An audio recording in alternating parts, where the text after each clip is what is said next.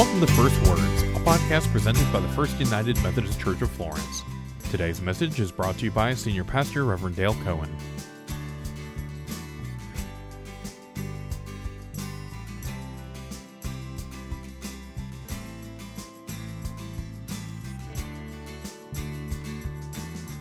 Today is a momentous day as we stand on the precipice of looking back over the last 200 years while also peering ahead, imagining what God has in store for our future.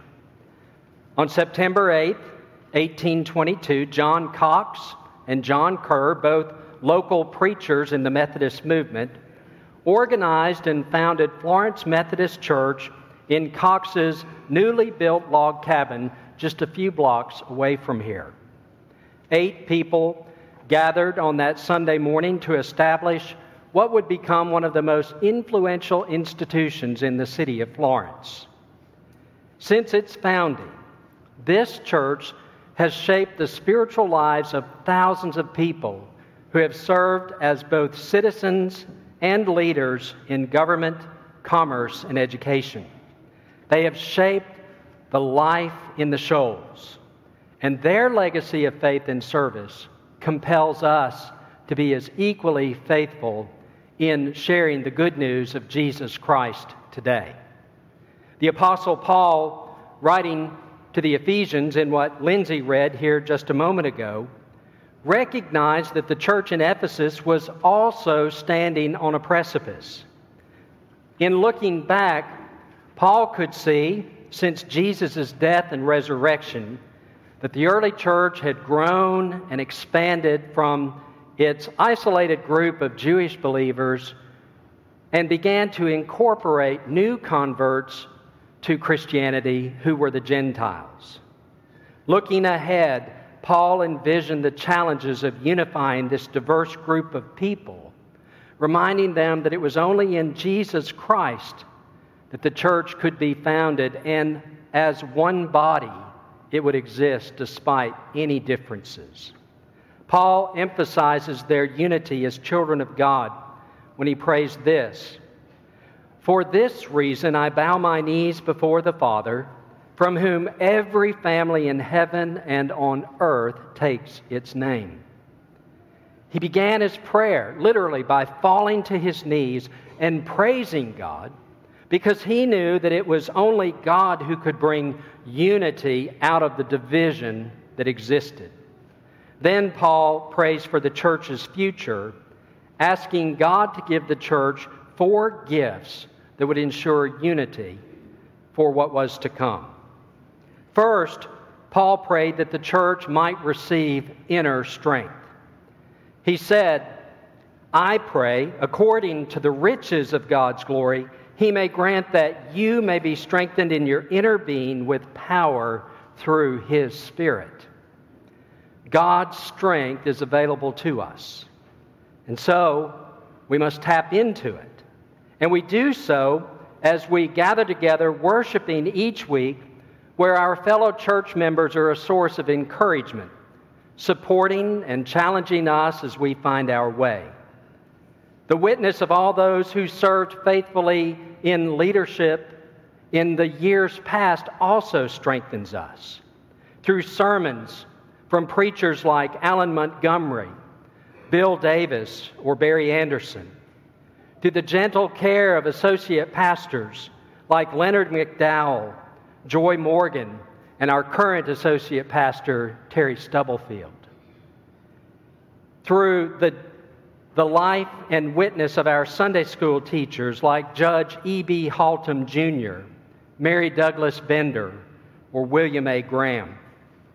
Through disciple Bible studies led by facilitators like Al Ford, Bill Huddleston, Sarah Hagstrom, Rivers Lindsay, and Sarah Weatherly. These leaders strengthened us for ministry so that we would be equipped to care for this world for which we have responsibility. More importantly, though, we find strength through the Holy Spirit who guides and equips us to be faithful through whatever circumstances we find ourselves in.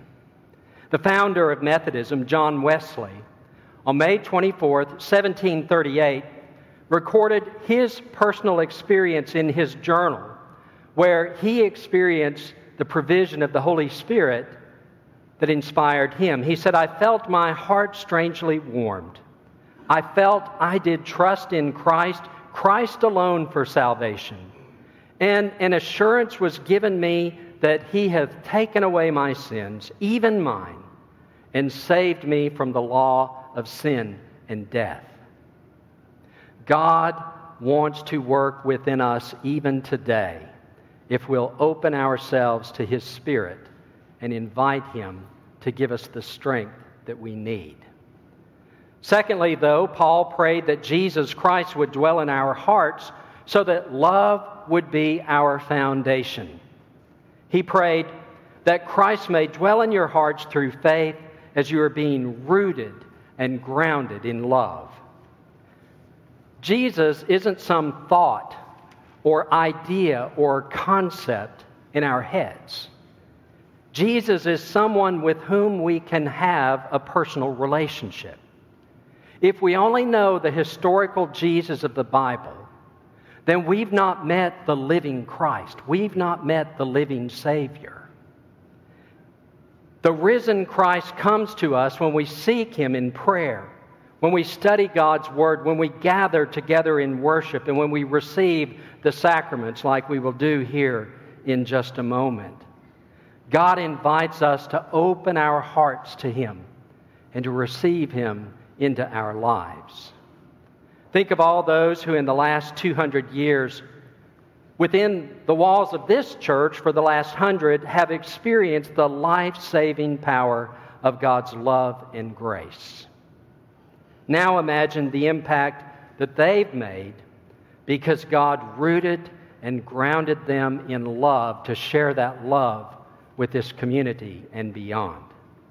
I praise God for the difference that these people have made in this community and everywhere because of their love. Thirdly, Paul prays that through life together in the church, we find new perspectives and insights that help us begin to fathom the vastness of God's grace that is at work in the world. Paul said, I pray that you may have the power to comprehend with all the saints what is the breadth and length and height and depth, and to know the love of Christ that surpasses knowledge. He's saying to know that which we cannot know. It's a mystery how we know the fullness of God's love for us. We can't explain it, we can't point to it, we can only experience it. If we take time to listen to one another as fellow saints, we discover each other's stories that move us beyond our limited understanding of God's love for us and the world. As we hear other people share how God has been in their lives, it helps us understand better how God is at work in our lives and in the world. When we watch others engage in acts of kindness and generosity, we gain a richer understanding of how God is at work through them and how God could possibly be at work through us. Yet we often find new ideas challenging. Bill MacDonald, who's written two wonderful histories of this church, wrote of one such incident that happened here. In 1843, William Basil Wood, then a young attorney, organized the first Sunday school in Florence. Now, this may surprise you, but some people objected to this radical new idea because they thought that teaching and learning on Sunday was a violation of God's Sabbath law. And there was even a large church in Nashville who advertised, We allow no Sunday schools. Imagine where our church would be if not for the amazing Sunday school classes over the years that have poured into the life of this church in so many rich and varied ways. I am so glad that Mr. Wood stayed the course despite the opposition. Finally, Paul prayed for all to receive the knowledge of God's love in Jesus Christ. Knowledge must always be subservient to love. Let me repeat that. Knowledge must always be subservient to love. Knowledge is not eternal, according to Paul. That's why everything we think, say, and do must be filtered through the lens of the love of Jesus Christ. Paul prayed that we would know the love of Christ that surpasses knowledge, to know the love that we cannot know, so that we may be filled with all the fullness of God. Love trumps knowledge. When we lack understanding or agreement, the only way to respond is with love. That isn't to say that knowledge is irrelevant to the Christian life. On the contrary, knowing everything that we can know about God and about each other and about the world in which we live, that's important for us to be able to live well. But God's love in Jesus Christ is not something that we're going to find out there in the world. Because you see, God has revealed himself to us. That is something that we can only know in our hearts. God doesn't save us through our minds, God saves us through our hearts. It's revealed to us by God who sent his Son to give us the most ac- accurate picture of him as our loving Father, and then, equally as important, to show us how to love one another. So, Paul prayed that we might have inner strength to keep the faith, the indwelling of Jesus Christ in our hearts the ability to understand how God is working in the world today, and the power to know God's saving love in Jesus Christ. And Paul believed that if we have these four things, then God can do things through us that will blow our minds, that we can't even begin to fathom. He said, in closing, through a doxology. Now, to him who by the power at work within us is able to accomplish abundantly far more than all we can ask or imagine, to him be glory in the church and in Christ Jesus to all generations forever and ever. Amen. And amen means so be it. So be it. Paul is simply saying that no matter how great the last 200 years have been in the life of this church, that if we remain open to what God is up to in this moment, then our future is going to be so exciting because we haven't seen anything yet. Let's set our sights on another year, another 200 years, trusting that God has more for us more than we could ever ask or imagine.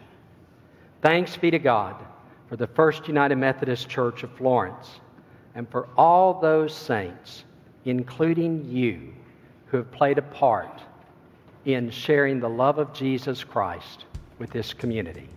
In the name of the Father, and the Son, and the Holy Spirit. Amen and amen.